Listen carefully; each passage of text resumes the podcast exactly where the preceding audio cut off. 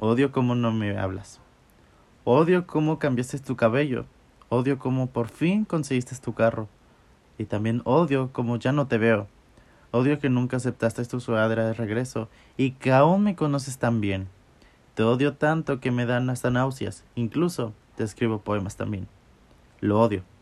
Odio que tenías razón al no saber de mí. Odio tu indiferencia. Odio que aún me haces reír. Y odio más que en mi vida que ya no tienes tu presencia. Odio no recordar tu voz. Y que haya sido por mensaje. Pero más que nada odio el hecho de que no te odio.